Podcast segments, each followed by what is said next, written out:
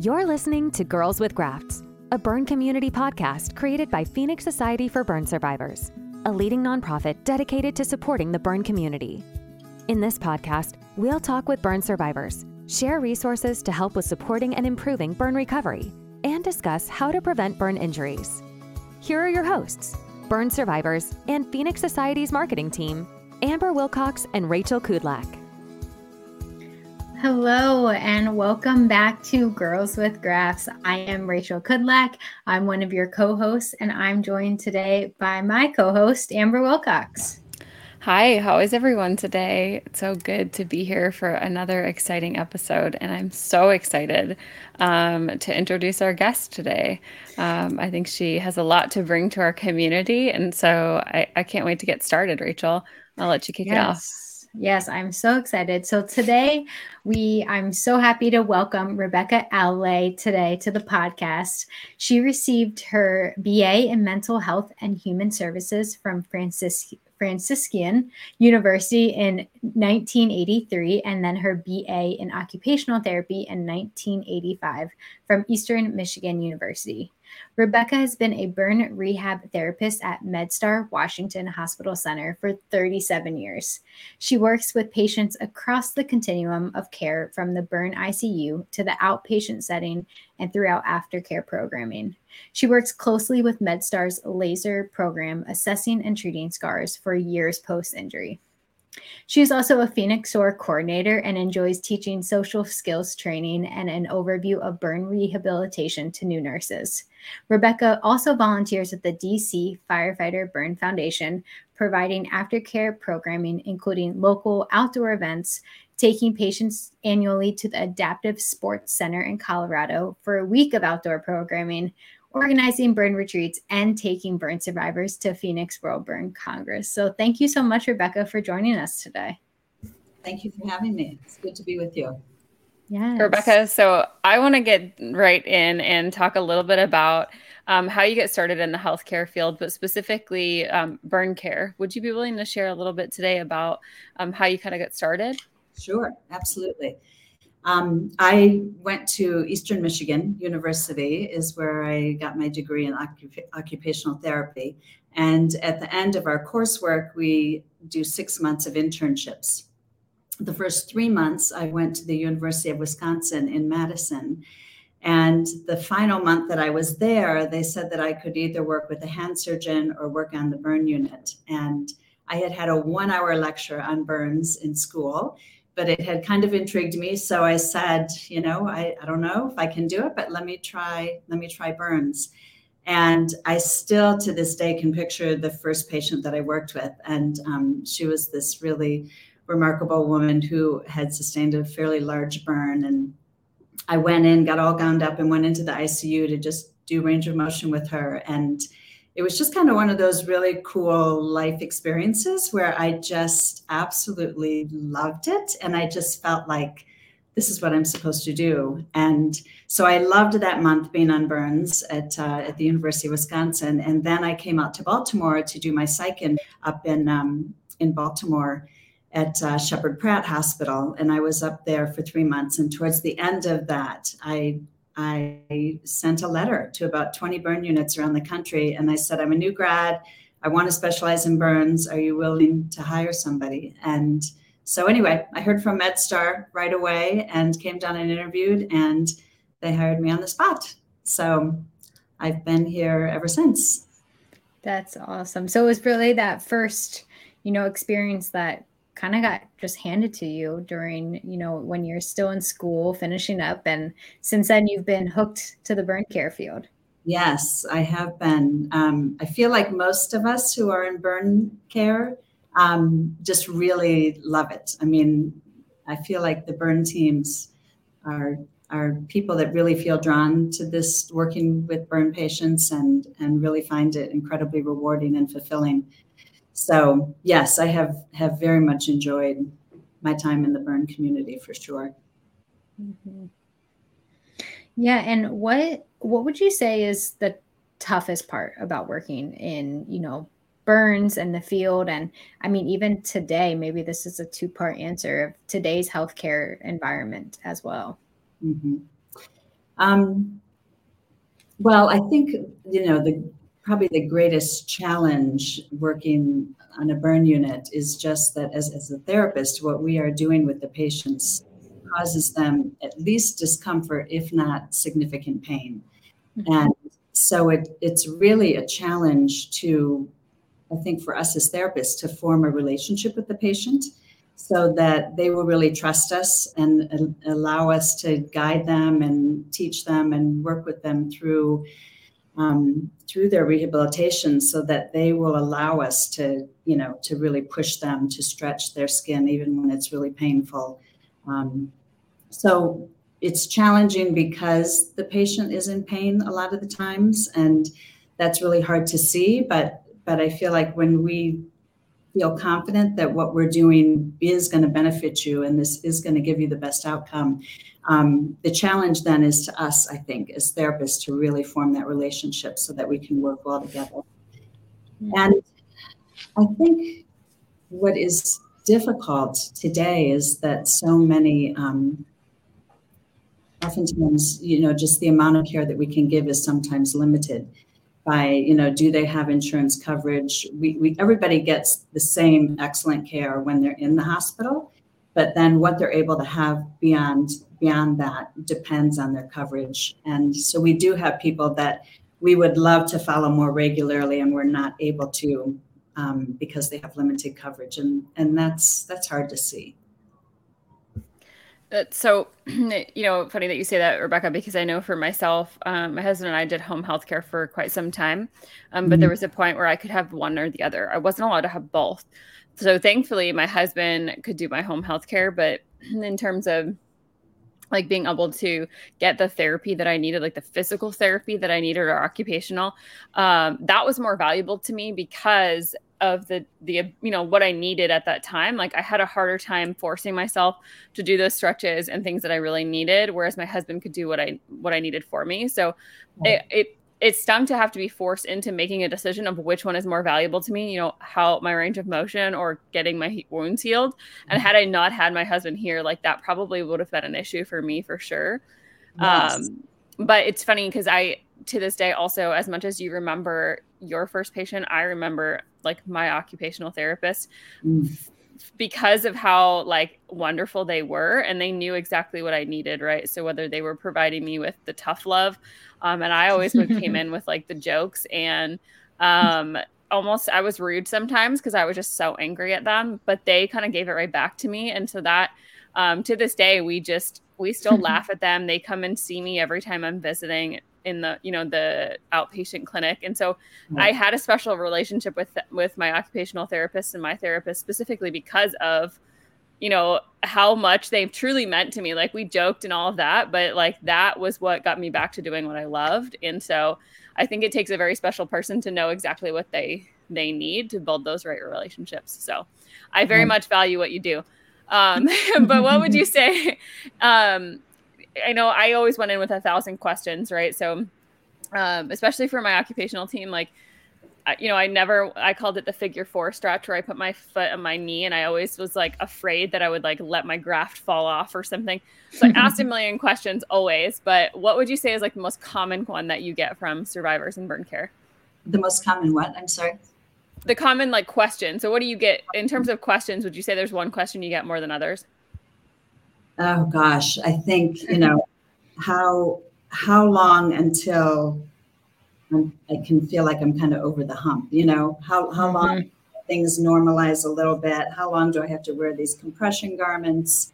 Um, I think that I think that patients and, and I don't know if this was your experience, but I think that patients are shocked early on when they find out, okay, this isn't just a two week thing here. You know, I mm-hmm. think long-term effects of a burn injury are always a surprise to people. And and i oh there's a part of me that kind of dreads that that conversation in the hospital early on where you, you do you want to give them a really clear idea of what's going to play out for them as far as length of time for, for healing for scar maturation for regaining motion.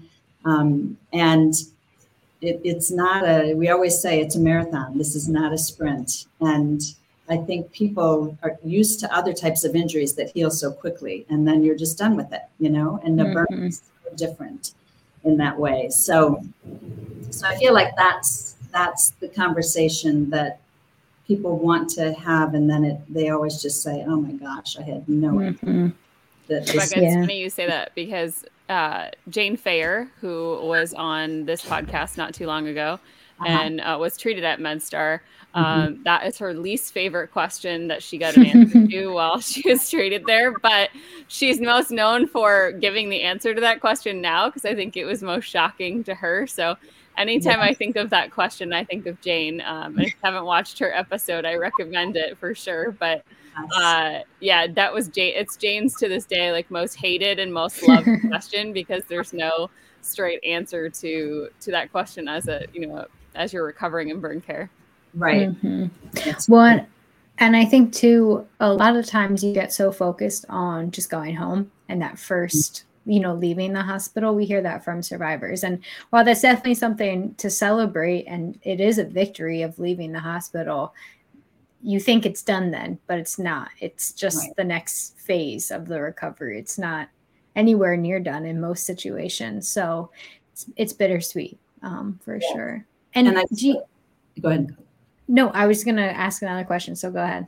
Okay. Well, I was just going to say, I, I, do feel like people often will come back to that first outpatient appointment and and they will share, okay, on one hand, yes, it was great to get home, but on the other hand, I'm home and I can't do the things I used to do, or things have mm-hmm. changed. You know, everybody's role in the family has changed, or there's just so much that's not kind of what it used to be that that going home is a real mix of emotion and and um, and just a, in an experience in general. It's the I think the excitement, uh, the reality sets in pretty quickly after mm. the excitement.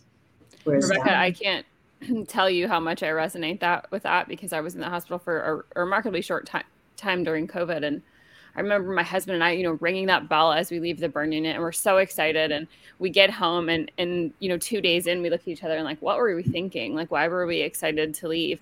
But I remember my husband, my husband had me, um, like didn't have me move. Right. So he was like, you stay on the couch. I'll get you a drink. I'll get you whatever you need. Like you sit there and rest. Well, um, about a week later, I went into the burn unit and my occupational therapist told me I was walking like Donald Duck, and um, just kept making fun of me because she said I look like a duck. Well, it was because I wasn't practicing walking. I like wasn't like moving towards strides, and so she actually yelled at my husband and said like, "You should not be doing everything for her." But it was really hard to make that adjustment to home to think like she he knew I was hurting and knew that things were like tough but right. sometimes it was really tough to give that like tough love in that moment but um seeing like what would happen if i didn't like go through that like tough mm-hmm. love and get what i needed and whatnot during that time so yes it's i think it's super important to to remember that because even though we're hurting it was like necessary for me at that time to, to kind of do what my doctor said and, and continue to right to heal in that way yes mm-hmm. yes. and what what questions do you get? And maybe they're the same but from like loved ones or you know friends or caregivers that are coming with the survivors do they have any surprising questions or common questions that you hear a lot? I i think that most of the conversations with loved ones and family members are their concern that is the is the burn survivor really telling us how what a hard time they're having so a lot of times it's hard for people to really say how hard things are, especially I think even with the whole emotional piece. A lot of patients mm-hmm. say that in the hospital you're so focused on the physical recovery and you know there's the pain and there's the wound healing and trying to get closure of the wounds and then they go home and that's when they begin to realize the emotional impact of the injury and so maybe they tend to get a little more depressed or, or angry or you know mm-hmm. whatever, dependent on the circumstances. And so I feel like for the family members, they they do obviously want to know: Are, are we doing the dressings right? Does everything look like it should? Um, but then I feel like they often will take us aside, and it's that conversation of, I, I heard him tell you that he's doing pretty well, but I don't think he is, you know, and mm-hmm. you kind of try and get him to open up or you know that type of thing so mm-hmm. and it's just that family concern, again, not really knowing what the person is experiencing and, and just wanting them to to heal and recover physically, you know, and mm-hmm. emotionally. And and um, families often mm-hmm. see the the most difficult aspect of what the person is experiencing. Mm-hmm. Definitely. And I know for me too, I definitely didn't always tell the truth to my healthcare team partially because I didn't want to be at the hospital any longer. So I would say, "Yeah, I'm doing fine," or "It does it doesn't hurt. It's not itchy," just because I wanted to go home. Right. Um, so. I I can see why you know even just in general opening up to someone you you're not as familiar with is definitely harder than a family right. member or loved one. Right. Yeah. yeah. Well, I know we've been talking about some of these tougher conversations that you have to have, but what are some of the f- best parts of your job? What's your favorite part of your your job? Oh gosh. Um, well, my favorite part is definitely just establishing the relationship with the patient and you know coming alongside them at a really obviously a traumatic difficult time and it it's it's great on one hand that that having done this as long as I have that that I can look at somebody's burn injury and I, I can have some sense of you know what this is going to be like in four months, six months, twelve months, and and a lot of times you know just being able to offer that encouragement you know your wounds are going to heal. We are going to we we can if you let me work with you if you you know will do the exercises and and work closely with us you will regain your motion. Um, those kinds of encouraging conversations are are fun. Um, i also just i really enjoy some of the tougher conversations too um, as a patient's getting ready to go home and really asking them you know taking that time to sit down with them for 15 20 minutes and just really say what's your biggest concern when you think about going home? Um, what are what are you feeling anxious about? And I feel like most times patients will open up about that. And and then again, if somebody particularly has bandages or scarring with that's very visible, either their face, their hands, their arms, that type of thing, and just really I like to be very direct with them and just say, I, I want you to know, just from so many former patients have shared with me that you know people are going to stare at you. Um, i want us to have this conversation so that you feel comfortable um, or, or, more comfortable um, and have been intentional about preparing for that. And those conversations of just preparing for for being out in public again are incredibly rewarding. I think mostly because it's something they haven't felt comfortable bringing up themselves but I think that they've been thinking about it and then they are just so appreciative, you know, thank you so much for talking with me about this. And and um, you can see them kind of gain a little more comfort and a little more confidence as you have those conversations. And so people are, I continue to be amazed at how resilient and um, I, I just feel like it's amazing to me how how strong individuals can be in in recovering from an injury like this. And and it's it's really feels like a privilege to be part of part of their journey and part of helping them um, along their path. So I think that's important because I know as a survivor, like I didn't want you to sugarcoat it, right? So what you were just saying about telling them like going out in public, like I want you to shoot me straight and just tell me how it is, right? If if I'm walking funny, I want you to tell me I'm walking funny. I don't want you to kind of sugarcoat those things. And I think um, that was really important to me was the honesty of like giving me the facts and and um, and really just kind of leading with in my experience because um, that was really really important to me to not have things sugar coated and maybe at the time i didn't always love it. You know i'll remember um, i had a vacation planned like a couple months down the road and i remember my doctor coming in and just saying like don't plan on it. It's not going to happen. And i was devastated but also like appreciative that they didn't try to sugarcoat like what my recovery would look like Right. Um, but I think that's really important as a you know healthcare professional. I don't want I don't want those sugar coatings. I want like the the straight answer. Um, right. and so I think that that's a tough conversation to have, and it's it takes a lot of resiliency for you to be able to have those conversations as well. Um, with that said, I know you are part of the Phoenix SOAR family, so you are trained to have those types of conversations. Um, can you tell us a little bit more about your SOAR um, hospital program and maybe why you'd recommend it to other burn units that don't have it yet? Um, so, what do you love about the SOAR program? Yeah.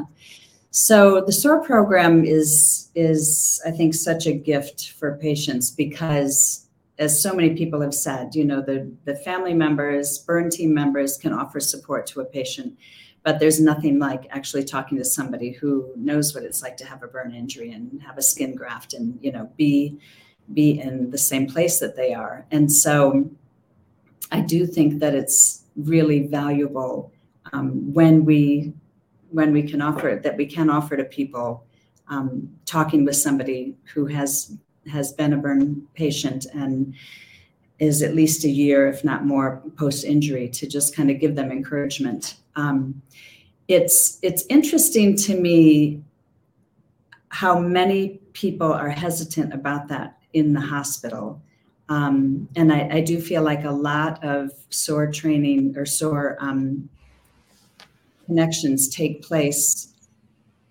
further out from the burn injury. Um, I feel like the the best the best program that we had, which was pre-COVID, um, we had a SOAR volunteer who would come in and she would she would actually just go to each patient's room and she would give them a, a handout basically that said what aftercare programs we offered and that peer support um, was one of those you know was something that's available to you.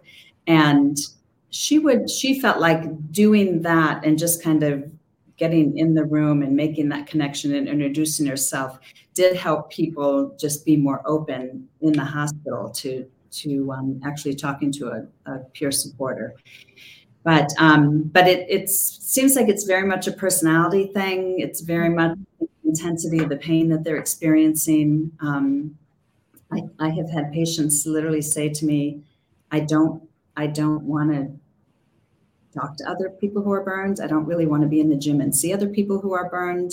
Um, I think it is just the whole process of, of the reaction to the injury and to whatever the traumatic event was that caused the injury is just such an individual um, individual experience that that everybody you know is different in that some people aren't ready for that but for people that are really like you know we have people who will say yes i want to talk to somebody. Like can they come today?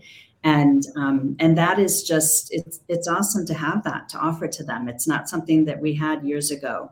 And i am very appreciative of the fact that it's just one more um, it's one more way that we can support our patients and help them um, as they're recovering.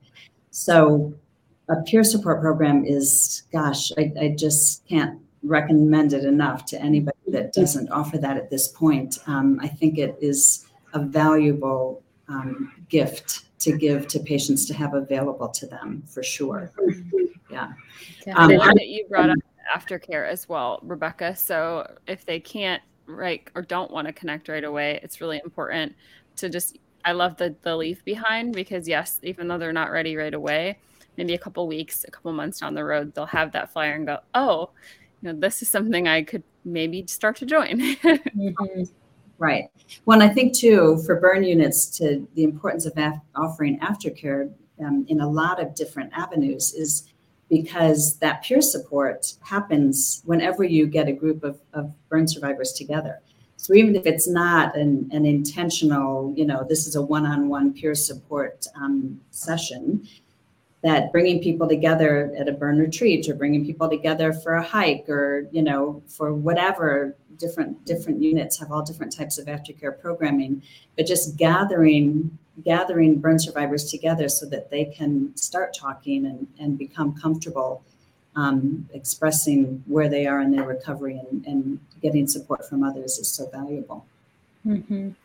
And the, the, yeah, and the great thing today, even though it came from COVID, is there are so many ways to get that peer support, whether it is a one-on-one conversation or a group setting or you know we mm-hmm. have our weekly chat. So you don't even have to be on camera.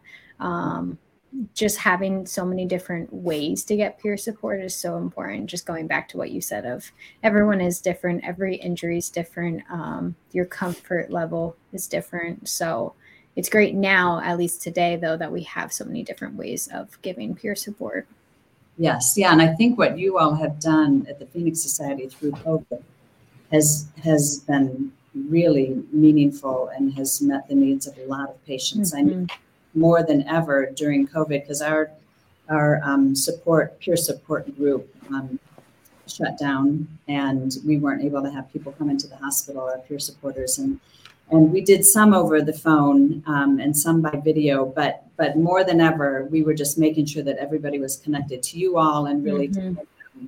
you know they have multiple avenues where you can can connect with people and and that's where i think the phoenix society is just so good at helping burn units to just meet the needs of our patients and mm-hmm. um, you guys do a great job of that Thanks. I think yeah. it's so important, Rebekah, with what you said about just gathering, right? Because I know I don't always want to join support and just talk about my burns, even like, you know, however many years out. I think sometimes it's nice to just connect. Um, Rachel's another survivor as well. So when the two of us get together, it's just nice to be able to know, like, okay, this person gets it. I don't have to explain mm-hmm. it. Like, I can still connect with you on a personal level, but I don't always want to talk about my injury and what mm-hmm. happened. And there may be a time and a place for that. But I've been to some retreats and events and just being able to connect with other people that had those same life experiences that don't have to kind of be have explained like the the trauma that I went through is really right. important. So I love that you encourage units to do that too because I think um, I've taught for UC Davis like yoga classes or things where I can gather with other um, survivors in one setting, and I think mm. that's super important um, rather than not just like in addition to peer support having opportunities for me to connect because what you just said like peer support happens whether you like it or not when when you get a group of people together um, they're going to start talking about those things so i love that you mm-hmm. said that because i think that's super important yeah mm-hmm. that's true Definitely. Well, I do want to dive into the Phoenix World Burn Congress, but I do want to ask you one more question before we get into that. Mm-hmm. Um, you've been at MedStar for 37 years, which is amazing what advice would you give to a new you know burn therapist or burn nurse or just any provider in the burn field entering right now? What advice would you give them hmm. gosh. Um, my i think my first advice would be to take the time to really get to know your patients.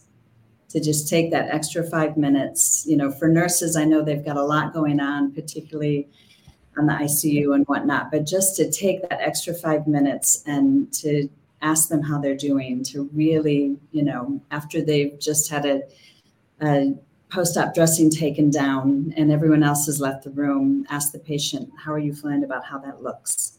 Um, taking that time to be intentional about really trying to connect with with our patients. I think that and you alluded to this, Amber, just in your relationship with your OTs and PTs. But I find that patients years out um, can definitely say, This is the person on the burn team who made a difference for me. This is either the nurse or the therapist or somebody on the team. And that person connected with me and helped me make it through this whole process. And so, um, so I feel like that's always my biggest encouragement is is get to know, really take the time and be intentional about getting to know your patient and form a relationship with them. Um, and then, honestly, my second piece of advice would be you have got to get involved with either going to World Burn Congress, um, going to a burn retreat, doing an aftercare program, something, because you you really will will grow so much professionally and personally if you see the long view, if you can get a really long view of what it's like to recover from a burn injury. And, and again, that really incorporates then understanding and gaining more insight into the emotional impact. And, mm. I, I think that it's it's too easy in medicine to to just focus on what's right in front of you at the moment. And um, I think that as nurses as OTs and PTs, I think that we can just start having some of those conversations or make it at least make it easy for a patient to say, this is what's going on inside of me. And if they can start articulating where they are emotionally, I think it just, to me, that just is another opportunity for that healing and that acceptance to begin um, sooner than later. Mm-hmm. Mm, so, I think that's so important. Yeah. Getting to, or having that experience, right, with other survivors because you see them initially, but then you never, sometimes never see them again, right, after that. Mm-hmm. And so, but I can tell you, yes, I, I, can confirm, like, not just my OTs, but like the nurses that we remember the names of, and my husband and I still to this day, like, can can tell you full stories about what happened. Or the ones, I have this one nurse that came in for five minutes and talked to me about watching Tiger King. And he got me to watch Tiger King. And to this day, his name is Joey and he's one of my nurses. But he, um, we connected on that because he was like kind of joking with me, like, you have to watch this, you have to watch it. And then that day he would come in and check on me and be like, where are you at in the episode? And it was just because he like cared enough to kind of get to know I told him I liked reality TV and he had kind of gotten into like really getting to know me as a person and then we connected on something special that I mm-hmm. trusted him, right? So I remember later that day I was saying I'm not feeling great the medication I'm on and like I was willing to tell him that because I trusted him because we had built that really good relationship mm-hmm. and so I think um I don't think it always happens, right? Like I've also had the opposite of that where nurses that don't want to connect with me and are there to mm-hmm. do their job and leave, but it can be really hard for me to trust you when you right. haven't shown a piece of a piece of yourself. So I think that's that's really important that you share that because yes, you're right. I I remembered the people that that just took that 5 minutes out of their day. Yes, yeah, and I feel like patients will often say that. I mean, they'll they they pick up on, you know, this nurse it, it, just they seem like they don't realize that I'm a human being, but I am, and I've got a whole mm-hmm. story outside of this place, and and so yeah, yeah, I agree with with everything you're sharing.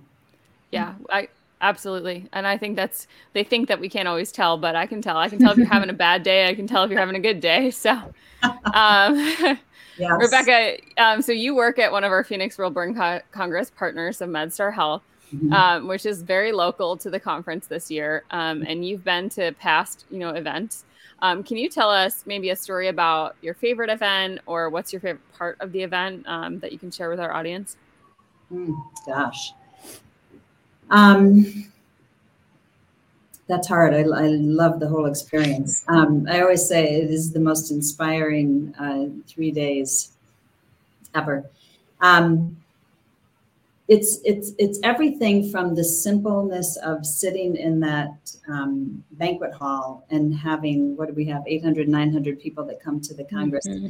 and and just the the support that's present the sense of acceptance that's that's there and and i think as a therapist i i can look around at everybody and and just to recognize all of these people have had a really challenging difficult painful injury. And they and and that's even in addition to whatever event caused the injury right? I mean a lot of times the trauma, traumatic event that caused the injury is is in a category all of its own.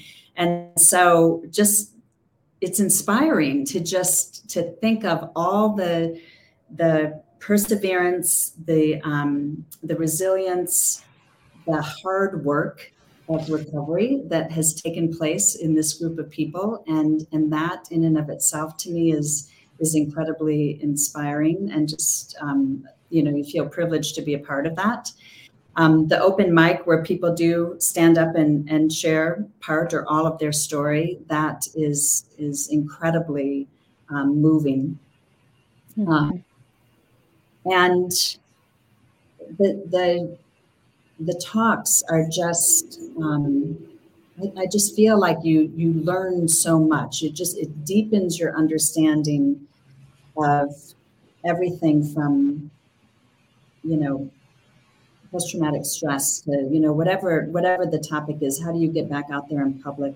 Um, all the the different avenues of, of the physical aspects of recovery as well as the emotional. Um, it is just it's a wealth of information that is shared and that is taught. I think at World Burn, and and then seeing people just really to, you know to come there and, and be nervous and be overwhelmed and i don't know if i really should be here but somebody told me i should and over the days you just see them kind of blossom you know and, and you can see them forming relationships with other people and and being validated in what they're experiencing and and and talking with others who have had similar experiences it, it's just um, it's just inspiring. It's just really, really inspiring. And for so many of our patients who we've taken to World Burn Congress, they they do just say it's absolutely life changing. I mean, just the the powerful experience of being with that many people um, who they can identify with, and mm-hmm. it just is. It's it's really incredible. Mm-hmm. Yeah, I I mean I can't wait until October. I'm so excited to go to the conference this year and be together just in person as a community. Mm-hmm. I know so many people are looking forward to it as well. Um, and I know you wanted to share a little bit about your first experience at World Burn Congress, which I think you yes. said it was in New York that year. Yes, yes, I did want to share that. Um, I guess particularly if if any other um, burn therapists or nurses or anybody listens to this because um, it was incredibly life changing for me professionally and and even personally i would say. But i think it was about 15 years ago i don't remember the exact year but it was up in new york city. And prior to that time on the burn unit i mean i'd already been here many years and but our focus was very much if we could get patients back to work and independent in their self-care that basically we had been successful in our rehabilitation of them. And we we took that seriously and i mean we really tried to do a good job of that. But um but we we were not keyed into the emotional um, impact of the injury at all. So uh, jason woods and jimmy degregory are two dc firefighters who had started the dc firefighter burn foundation and they called me and they said hey we're we're going to go up to new york to this conference how about if you pull together a group of patients to go? I had heard about the Phoenix Society, but I knew nothing. I mean, I was beyond ignorant. I hate to say. um, but so anyway, I said, well, sure, I can I can pull together some patients. So so we went up, and the first session that I went to was Barbara Quayle's um, that afternoon session mm-hmm. where she does the whole social skills training and and talks about about um, getting back out there in, in public. And I sat in that session with probably, oh, I don't know, 40 other people or so. And I was completely blown away because everything she was saying, I just realized that it, it, was not even on my radar screen. And I could think of so many patients who I had worked with over the years who I had made transparent face masks for them. I had, you know, made different neck splints and everything to try and give them the best outcome and control scarring and remodeling scarring and whatnot. Mm-hmm. I had definitely, you know, befriended them. I had been compassionate towards them, but I had never, I realized I had never asked them, what is this like for you? I had never really, you know, I certainly had not prepared them for when I never said to them at that point, you know, people are going to stare. I want to help you be prepared for that. I had never prepared them for leaving the hospital. I had never asked them really a more in depth personal question of how they were doing emotionally regarding their healing. And I, I was just absolutely um, blown away by the whole presentation that Barbara did. And at the end, I had so many questions for her, but I honestly, I just felt like I can't even go up and talk to her because if I open my mouth, I think I'm weeping and I will never stop because I felt I, I could just picture so many patients that I felt like I didn't give them what mm-hmm. they needed. And it was absolutely, um, you know, kind of devastating to be honest as I sat there. Well, then throughout the rest of the conference, I was very intentional. Any opportunity where I felt like it wasn't too awkward, I would um, go up to a burn survivor and introduce myself, and I would say I'm an OT from DC, and I'm just trying to to understand more of what you all experience. And and so I would say to people who had obvious face burns, and I would say, "Did you wear a face mask?" And most of them would say yes. And and then I would ask them, I said, "What? How did you do it? Like, what made you do it? How did you put that mask mm-hmm. on after day? Like, help me understand this." And what was amazing is that so many of them said to me, "I did it for my therapist."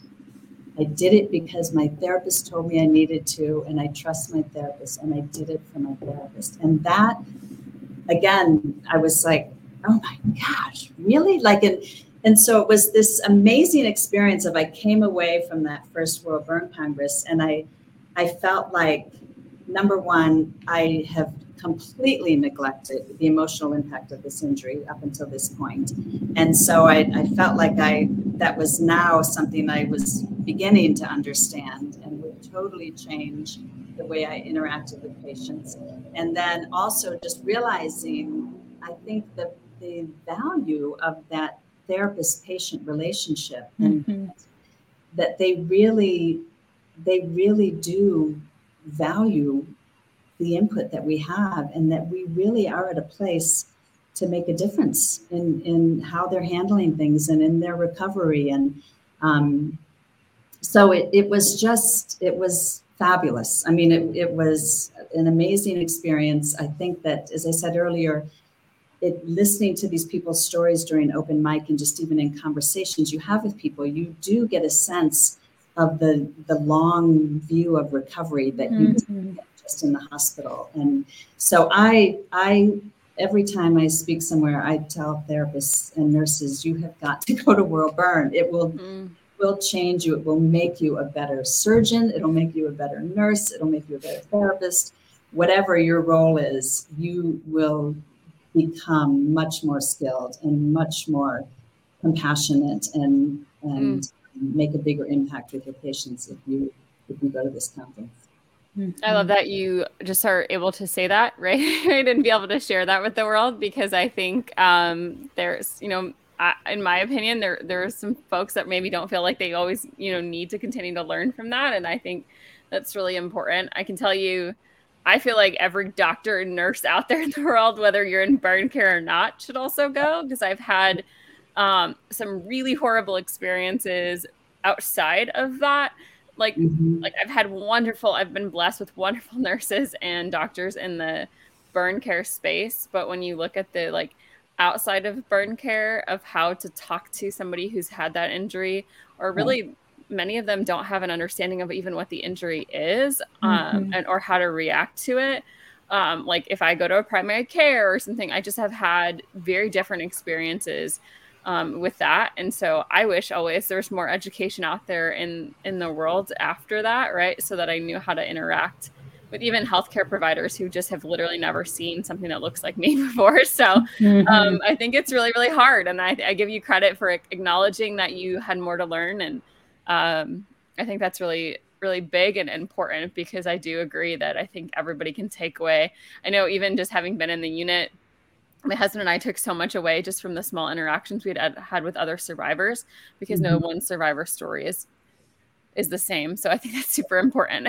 um, so Rebekah, you are on the PWBC programming committee. Um, what made you? And I think I know the answer to this based on what you just gave us. But what made you uh, want to join the committee and really? Um, can you share more about that involvement of what you're doing behind the scenes to help with yes. making this next event um, such a success? Sure, sure. Yeah, I think there was honestly a part of me that at, at all the world burns I've been to, I think I've kind of sat there at some point and during the week and thought, what is it like planning this? Like, who does it and how long does it take them? And so just a little bit of curiosity. Um, it's always so well planned and it runs so smoothly. And so I, I did, I have to say, I had a little bit of curiosity just what this what this experience would be like. Um, but then I think too, I think in some ways I, I definitely wanted to to be part of what are the topics going to be and and who do we think would address those well and mm-hmm. and i think some of that comes from um, and i shared this in one of our meetings recently that in our planning meetings but you know I, I, have worked with a lot of firefighters a lot of dc firefighters who have um, had burn injuries. And at one of the recent world burns a number of years ago anyway that one of some of them made the comment that they just said we need more meat. We need more we need a deeper understanding of why we're having the problems we're having. Like why do i still you know react this way why do i get so triggered why you know what is going on inside of me and so i think um, there was a part of me that just thought you know what i want to I, I want to be able to to give input to the committee as far as things that I hear survivors say their needs are, mm-hmm. and um, and just kind of help frame that a little bit. And and I would say that has been very much the experience. It's a it's a great a great group of people, and, and Megan's does such a great job organizing all of us and keep our keeping the trains running. um, but no, it's been it's been fun to get that. I know Phoenix Society had put out um, on the website people could sign up who were interested in, mm-hmm. in speaking or being involved, and so we totally went through all of that. You know, all of those people, all their bios, everything they gave us to to just kind of see where do people fit in and and what are the topics that really are important to to have addressed and um, and it's a great i mean it's a great group of, of burn survivors and healthcare professionals who are in burns and, mm-hmm. and even a couple firefighters on the committee and and it's exciting it's really it's really just a lot of fun to see this come together. And i think that we have some great um, sessions planned and you know we're not totally finalized with everything yet but we're getting a lot closer. And so it, it definitely builds like even you were saying rachel how excited you are for october. I think being on the committee even builds that excitement more because you're kind of mm-hmm. like this is what we envisioned this is what we talked about this is what we're hoping for people to have. And um, and just working through that with such a great group of people is mm-hmm. definitely a fun experience that's awesome. Yeah. And we're so happy to have you on the committee. And I've been hearing things from Megan, and the committee's been so great this year. So I'm sure it'll put like an extra added bonus for you when you're at the conference this year because you got to help behind the scenes with it. But is there one particular, you know, event or anything that you're really looking forward to um, for the conference this year? Mm, um, I don't I don't know that we're disclosing any any names or anything, but the, I won't do that. But the, the, the keynote speaker that first night is going to be, I think, really excellent, and I think um, I think he's going to really just inspire a lot of people and be very well received. I'm very excited about that. And we do have um, a couple burn psychologists who are giving talks at learning sessions that I think are going to be really just super informative and also offering some tools for people to really mm-hmm. take away and, and help in their recovery. And I think that's going to be really meaningful to people. I'm excited about that. Um, yeah, I I I think it's going to be a really fabulous Congress. I do, and it is a great setting. It's a, it's a beautiful setting. There's a lot to do right there, and then if people want to take the water taxi or whatever and go into the into DC proper, they can do that. Um, I, I personally love DC, so well, speaking of that, one of my questions for you, Rebekah, um, yeah. you, you, you beat me to it. Would be um, you're obviously native to the DC area, so um, what would be your like go-to site, whether it's um, like a, somewhere to to go hang out at, or or something they have to see, um, or and or um, your favorite place to eat in the area? Oh gosh. Um, I think the go-to, if you're going to get downtown DC at just some point, I would have to recommend go in the evening and do a night, an evening tour of the monuments. Mm. If, hmm. even if you've seen them during the day, if you haven't gone to the monuments at night, it's very cool. It's very very cool. The the lighting and everything is really beautiful, and it's very safe right there on, on the mall. It's super safe to walk around and. Um, and and don't forget the Korean War Memorial because that often mm-hmm. gets forgotten by people, and it's very awesome, especially mm. at night. Um, so, yeah, I think just I think that whole mall area with all the monuments is is certainly great to see if if somebody hasn't done that. Um, history buffs will love either Old Town Alexandria, which is very mm-hmm. colonial and has great architecture, or Georgetown. Um, same thing, just a lot of great um, old architecture and buildings and stores and restaurants. And oh, there are so many, there's just so many great restaurants.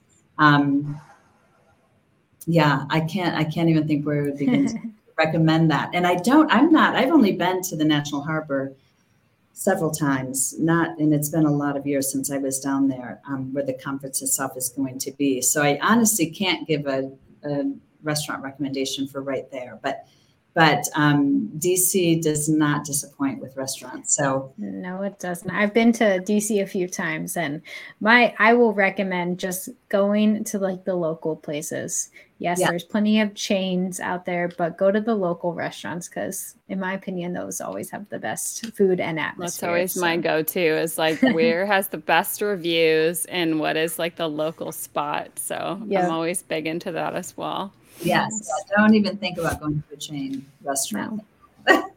awesome. Well, I know we're running uh, up on our time here, but I did also want to ask about your involvement with the DC Firefighter Burn Foundation because they're actually another one of our Phoenix WBC partners. Mm-hmm. So we're so glad to have both MedStar and the um, Burn Foundation. But how are you involved in that organization? Oh gosh. Um, I, I, am probably forever indebted to the DC Firefighter Burn Foundation because of all the experiences they have en- enabled me to to participate in, starting with that first World Burn Congress all those years ago. Um, but no, they are an incredible group of firefighters and retired firefighters who just have a real heart for burn survivors and helping them um, in their recovery and bringing people together to to have this peer support and to mm-hmm. just learn new skills and regain confidence and and enjoy living and so um, I work closely with um, Charlie Shia, who's a DC firefighter who's also a burn survivor, and we work together on the outdoor program. Um, was greatly stifled with COVID, but prior to that, we were, you know, probably every oh i don't know every other month throughout the year we would have some type of local outdoor be that canoeing or rock climbing hiking that type of thing. And that was kind of a spin-off of the burn foundation which sponsors us to take a group of probably five to eight patients twice a year out to the adaptive sports center in colorado. And that's for a whole week of outdoor programming. And a big piece of that is just that rebuilding of confidence and mm-hmm. um, and then just also recognizing you know hey i can do this even despite the challenges I, I may experience or feel within my skin or whatnot i can really do fun outdoor activities again and learn new activities. And um, and all of that is fully sponsored by the burn foundation. Um, i just when i send out my emails regarding those trips i say you have to get yourself to and from the airport other than that, everything is is covered by the Burn Foundation. And then they do fund for us to bring a good, you know, 25 to 30 people every year to World Burn Congress, which again, this is something that a lot of people would not be able to fund on their own. Mm-hmm. And so it really has a has a significant impact. Um, and I find oftentimes that our patients they really love spending time with these firefighters. I mean, they just I think they are they feel indebted to them for doing the job that they do and helping people, you know, get out of, of these burning buildings and, and whatnot. And so mm-hmm. there's a there's a real neat relationship, I think, between firefighters and burn survivors. And but yes, they um they I, I cannot imagine anything if I were to call the foundation, you know, call Jason or Charlie or Bowie and say, hey, this is a patient who needs X, Y, and Z. Can we make this happen? And they are just they go above and beyond on a regular basis to just help meet the needs that, that patients have. Mm-hmm. And, and then also just really encouraging other cities um, that have burn units, if there's not a relationship with your between the burn unit and the fire department, you know, just really encouraging that to to make that happen because it, it's a natural connection, mm-hmm. and uh, and the the patients benefit from that greatly, and then all the volunteers. I mean, it's great to come alongside people and to see people get better informed relationships. So it's it's kind of a win win, you know, for everybody. Mm-hmm. For sure. Yeah, we're and we're so excited to have both MedStar and you know the DC Firefighter Burn Foundation partner with the conference this year. And all being in DC and the National Harbor, it's going to be a really, really great event this fall. Yeah. Yeah. yeah I know Dr. Shupp and, and Dr. Travis and Dr. Tajram, everybody's everybody's really looking forward to this and and the burn team we're trying to figure out how do we get as many people there as we can so we're excited exciting. Yes, yes. Well, Rebekah, I know we have just a couple of minutes, and Rachel and I always ask our guests two questions. So if you've seen the podcast before, you know what's coming. um, but um, and maybe you've already started doing your homework. Um, but what does self care look like for Rebekah? So you see patients every day. I'm sure some of the stories can really be heavy for you. What do you do to to help with your own self care, um, given that you do have a, a, job that does probably have some stress for you? Uh, what does that look like? Um, I think I am fortunate in that I, I live. It, well, it's only like 26 miles, but it takes an hour to drive it. Um, but I, I live in Virginia, so I have an hour drive home, which I really kind of appreciate that, to be honest. Tra- traffic is not stressful to me, thank goodness. Um, but having that break of um, after work before getting home, I do kind of appreciate that. I tend to um, enjoy listening to music. Um, mm-hmm. You know, I love Adele. I love Lady Gaga. I mean, I'll just put on whatever, and and yeah. then a lot of times it is just even I'll have a conversation with my husband or call a girlfriend. But when I get home, when the weather permits, my husband and I really like to go on a nice hour long walk. Um, mm. It's great. I, I, love being outdoors. So, yeah. um, being being outdoors and and getting some exercise is a nice a nice release for me for sure and it, it's they're good for you too. walking, walking is still good is very good for you. So that's yes. yeah. My husband and I love that activity as well. Yeah, yeah, that's awesome. Well, I cannot relate to the traffic stress not stressing me out because I hate traffic and the, that not I'm lucky I work from home because I don't have to deal with traffic anymore. but I do agree with Rebekah. I do like a nice ride in the car where I feel like I used to like listen yeah. to podcasts or things and like unless you're doing that you don't have a chance to kind of like zone out for a little yeah. bit and just use that like almost like a driving meditation right and so um i miss that because i also work from home but uh yes it can yeah, be a nice buffer it can be a nice, mm-hmm. you know, mm-hmm. nice kind of downtime buffer for sure. Yeah, for sure. Well, and so our final question. So I know you are not burn survivor, but I wanted to ask if you've heard of maybe a unique way that a burn survivor has celebrated their burn anniversary, or if you have any ideas of how someone could celebrate a burn anniversary if they're not sure what to do. Yes. Um, I have actually been invited to some burn anniversary parties, and um, I, will share the most memorable one. How about if I do that? So this this woman um, was a significantly large burn, and it was even an assault, and um, and took place in her home.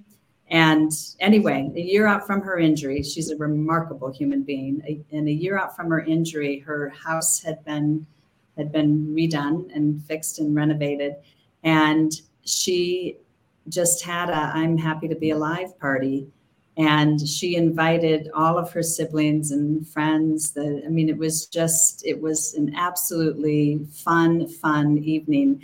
And so remarkable that we were back in the place where the, the incident happened and that it was such a traumatic incident in and of itself. And she um, she worked really hard physically and emotionally to be in a place where she could do that.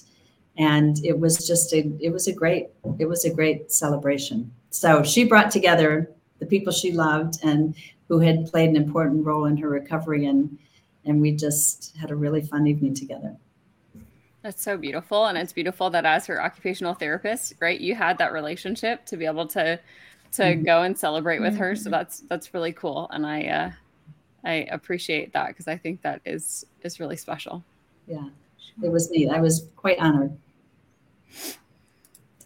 Awesome. Well, Rebekah, thank you so, so much for joining Girls with Grafts today. It was so great having you on the podcast. And I'm so excited to see you in person later this year. I know October may seem a while away, but this year has been flying by already. So I know it'll be here before we know it. yes, I agree. Well, thank you so much. It's great to be here. And thank you for, for all that the two of you do. Well, it was a beautiful conversation, Rebekah, and best wishes on planning the rest of that World Burn Congress. Looking forward to it. bye bye. Bye bye.